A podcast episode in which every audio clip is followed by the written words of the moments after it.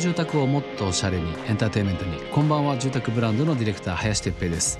毎週僕の架空のプライベートリビングに素敵なゲストをお迎えして新しい暮らしの楽しみを見つけていくライフレーベルレディオ。今夜のお客様はミュージシャンイラストレーター俳優などマルチに活躍するアーティスト松田裕樹さんです。この後お越しいただきます。お楽しみに。Life Label Radio. This program is brought to you by Life Label. And Delive.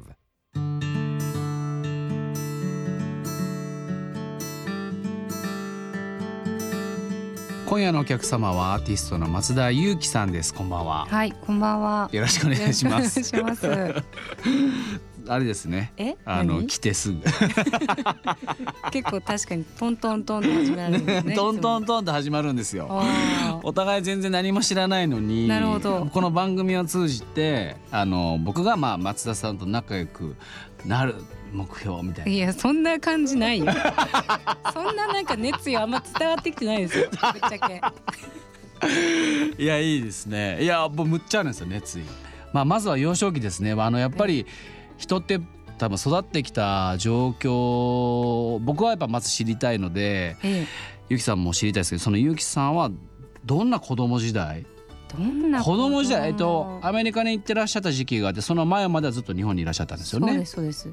カナダはあの高校生の時に初めて留学したんで、もう1年生の時ですか？そうですね。高校1年からカナダに一旦留学して、ははい。でそれまでは日本ですもんね。それまでは比較的まあまあねおお父様が松田優作さんでお母様が松田美由さんとうんうん。まあお父僕も実はですね父親が小さい頃にいなくなっちゃってええ、父親像ってことを知らずに育ったんですよああそうですか。そうなんですよ。で、うん。松田さんも比較的どちらかというと父親像っていうのがうん。あまり多分、そうですね。全然記憶もないので。そうですよね、うんうん、やっぱりこうお母さんの苦労というか、おそらく家族その結託してる感じ？ああそれは確かにあるかも、ありますよね、ううんちもやっぱは兄貴と僕の3人家族だったんで、うんうん。異常に濃いんですよ。ああそうなりますよね。うん。なんか母親を助ける。で母親も母親で結構弱い面をしっかり見せてくるから、うんうんうん。なんかこう大人って強いんだなってあんまり思ってないというか、あーあなるほどね、うんうんうん。確かにうちの母親も意外とというか、うん。結構こう感情的な人なんで、うんうんうんうん。なんか劇場型というか、だからすごくこう感情に素直な人なんですよ、うん。そういうふうにあの大人のこと見てるから。そうですよね、うん。ただお父さんのその像がどうしてもあまりにいろんなところの記録に残っちゃってるので、多分そのアザーで見ちゃうことが多いじゃないですか。うん。で、まあ、僕は父親像がやっぱあんま分からずに育ったんですけど、それってどう見えてたんですか？その。いやー結構リアルな感じですか？それともなんかあんまりリアルじゃない感じですか？でリアルじゃないですね全然。だから私もうん、お父さんの一ファンですよ、あそうなんだ。うん、だから皆さんと一緒の感覚というか、えうわかっこいいなみたいな、あるんだ、うん。僕はやっぱブラックレインを、うん。あのやっぱ見直すタイミングが3年に1回ぐらいあるんですよ。絶対やるんですけど。なんとなくわかります。絶対やるんですよ。あれ、うんなぜかというとやっぱなんかなんかね日本映画のハリウッド作の象徴というか。あー確かに、うん、なんか松竹とか角川日本の映画っていうのはもちろんあのいいんですけど、うん。あれがこうハリウッドになった時にどうなるかの一発目の体験じゃないですかあれが。でまさにおお父さんのキャラがハマりまくってたんですけど、うん。うんあれで毎回こうなんか当時の908090年代のはなんか感覚を呼び起こさせる作業を僕は実はブラックレインにしてたんで、あら。なんかそれは一発目に聞きたかったことですね。おうん。あのーやっぱりお母様が大変だったこととお父さんの記録が残ってるがゆえになこう障害じゃないですけど、うん。おそらく、それはまあもちろん例えば母親が忙しすぎてうん。あんまり家にいないっていう寂しさとかそうですよあねと。不安とか、うん。でうちのお母さんもすごく若かったんで。そういう中で3人の子供を育てるっていうのがなかなかあの私たちにとっては普通のことだけど、うんうん。多分本人にとってはうん。なんかこう大変だったんだろうなっていうのそうですよね。うん。でしかもなんか状況が普通の多分ご夫婦と違う状況で、うん。まあねすごい国の宝をなくした状態でうん。お母さんがって考えたら、僕らじゃもう抱え想像もできないぐらいの苦労というか、うん不安うん。うん、の中でやられてたんだけどただそのカナダに行こうっていうきっかけってうん。何だったんですか？もう一番大きな理由。あーでもまず中学の時私立行ってたんですけど、そこで3週間だけなんかカナダになんかホームステイするっていうプログラムがあって、はいはいはい。でなんか女の子、まあ、女子校だったんですけど、はい。2人組になってはい。ホームステイ行くんですよ。カナダのバンクーバーってところに。うん。でそこでなんかもともと英語と数学が好きで、はい。なんかもうその英語を喋る楽しみみたいなはあ。なんかこう人格が変わる感じっていうかああなるほど。あとなんかこう分からない言葉を使う時のなんかこう優越感っていうかうんうんうんうん 優越感じゃないなんだろうなんかすごく楽しいなって思って大人な感じですね。ううんうんうんん、あとその文化とか全然違うから、うんなんか行ってみたいなっていうタイミングでうちの母も、はあの英語を喋れるようになってほしいっていうすごい強い願いがあっい。てほで、まあ、一応そのエスカレーター式のはい私立だったんですけど、うんうん中学で辞めて、う。うん。高校からそのカナダに行きたいなって言ったら後押ししてくれて行くことになったんですよ。じゃあやっぱその中学の時の体験ですね。そうなんか実はですね僕うんこのビジネスまだスタートしてなかった時に、うんえっと日本の建物うんうんで僕らがやってるので 2x4 っていう建て方で、うん実は日本のその 2x4 の建物のうん建材ってあるじゃないですか木材はいあれのほとんどがカナダから入ってるんですよ。そうなんだ。で僕この事業を始める前にうん、一回行ってみようと思って実は僕ウィスラーに行ってるんですよ。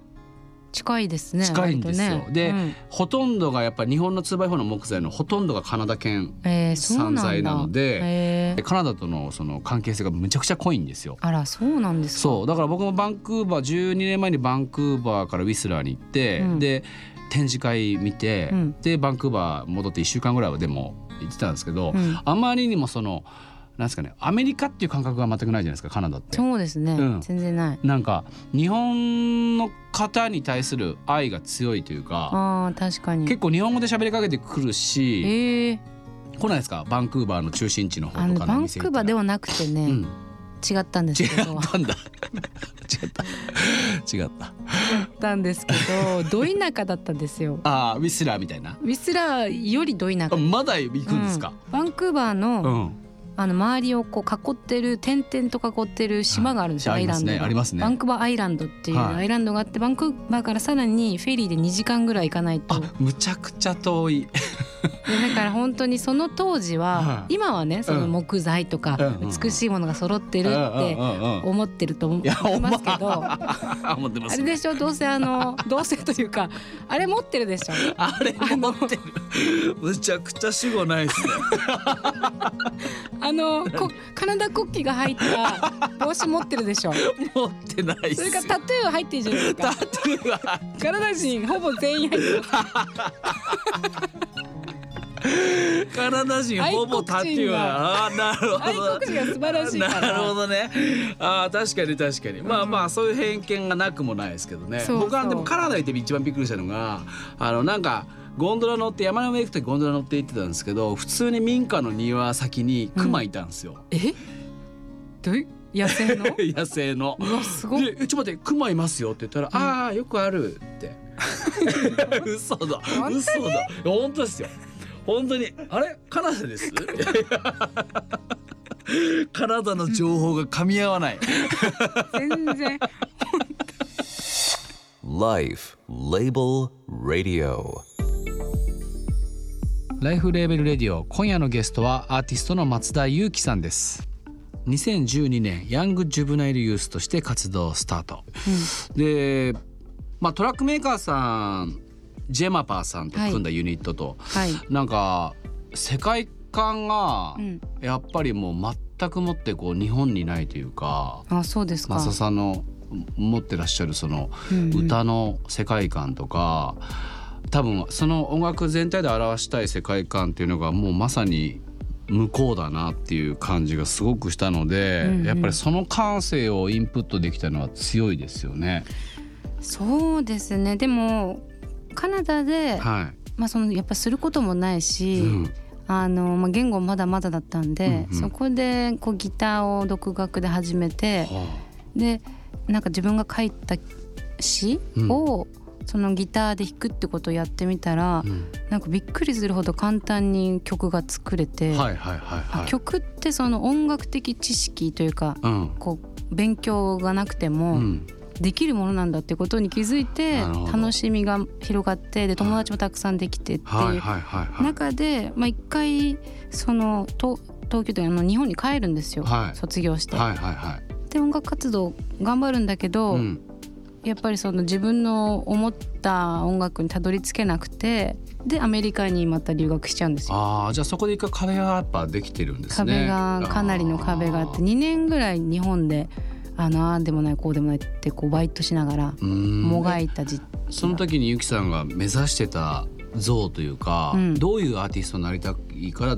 曲作ろうとしたんですか？例えいやでも明確なものはなかったんですけど、ば。はなんかい。こう一緒にやるバンドバンドた。うん。なんかつ集うんですけど、はなんかダメなんですよね。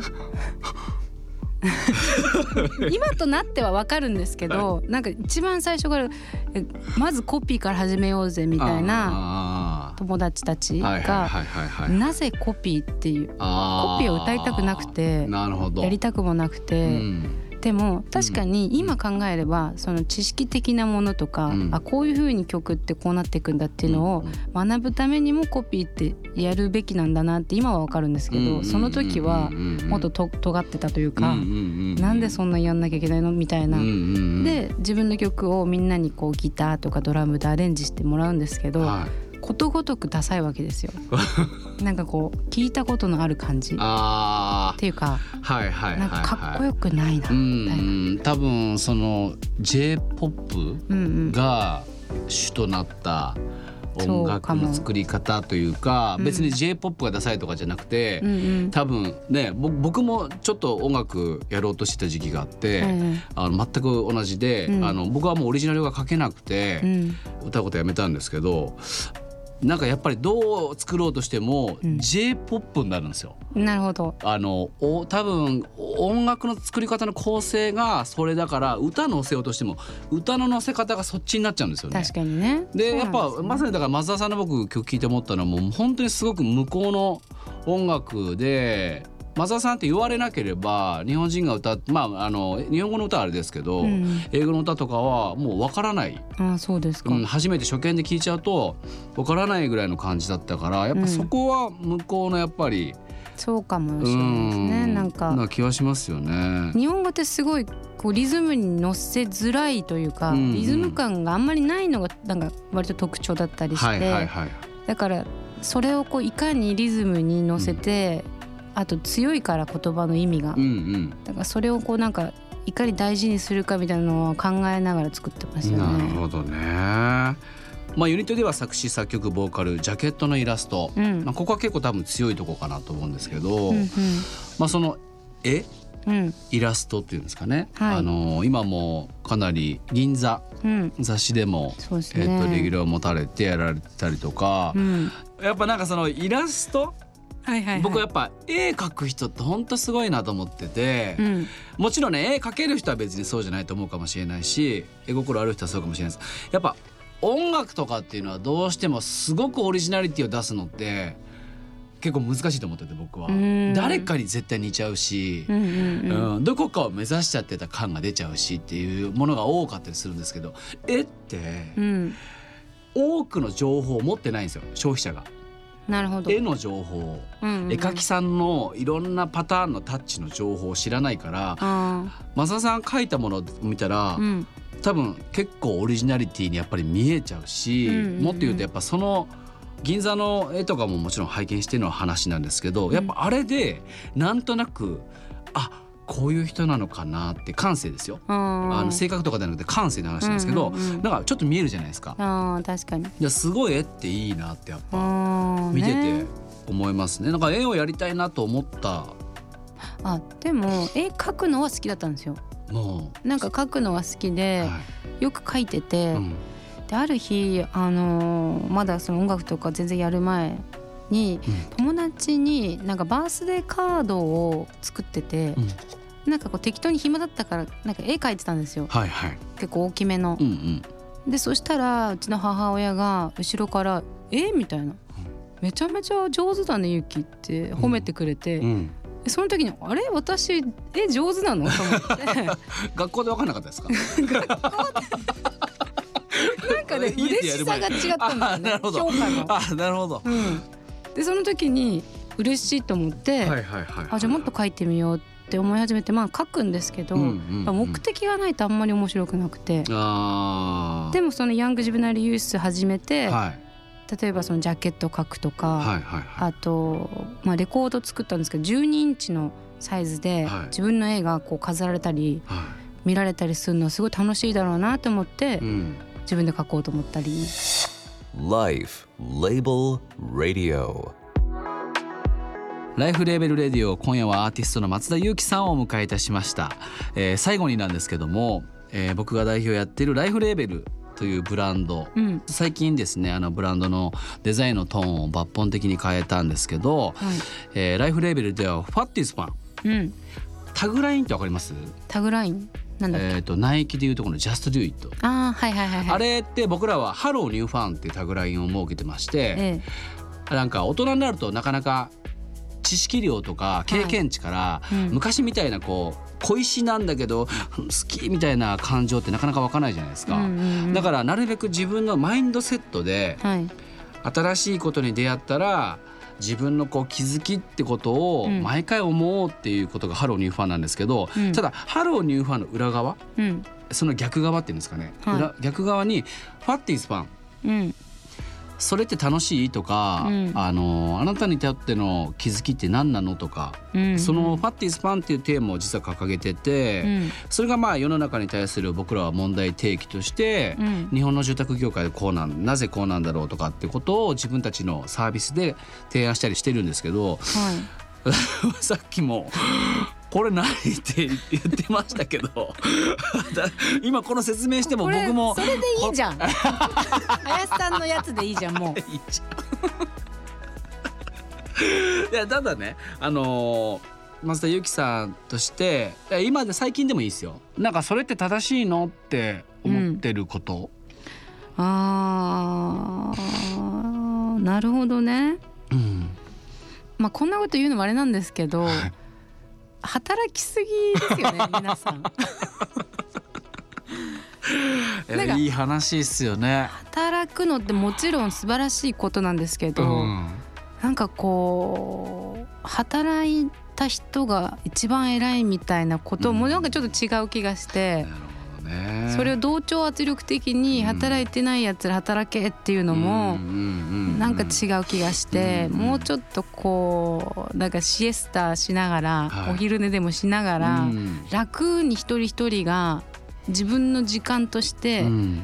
そのライフスタイルを確立できる世の中だったらいいなって思いますよ。ああじゃあい今の言葉言う人が必要だと思うんですよね。うん、あの日本ってやっぱりさっき言ったように同調圧力が強かったりバッシングされるのが怖いので、うん、自分が先に言うことを控える。はいい。僕は文化だと思ってて、うん。でそれが逆を返せばこう黙っとくことが美。うん、要はあ多くを語るなうん。感じろみたいなことな気がしてて、うん。でも今みたいな話って多分おそらく今松田さん世代もちろんそれ以上もそれ以下もなんですけどみんなが思ってることじゃないですか、うん、働きすぎだよと。うん、ちょっと休みながらもっと楽しめよと人生をと。そうね、うん。なんかこうもっとたくさんの経験ができるわけですよ仕事以外にも、本当ならばね、うん。だから。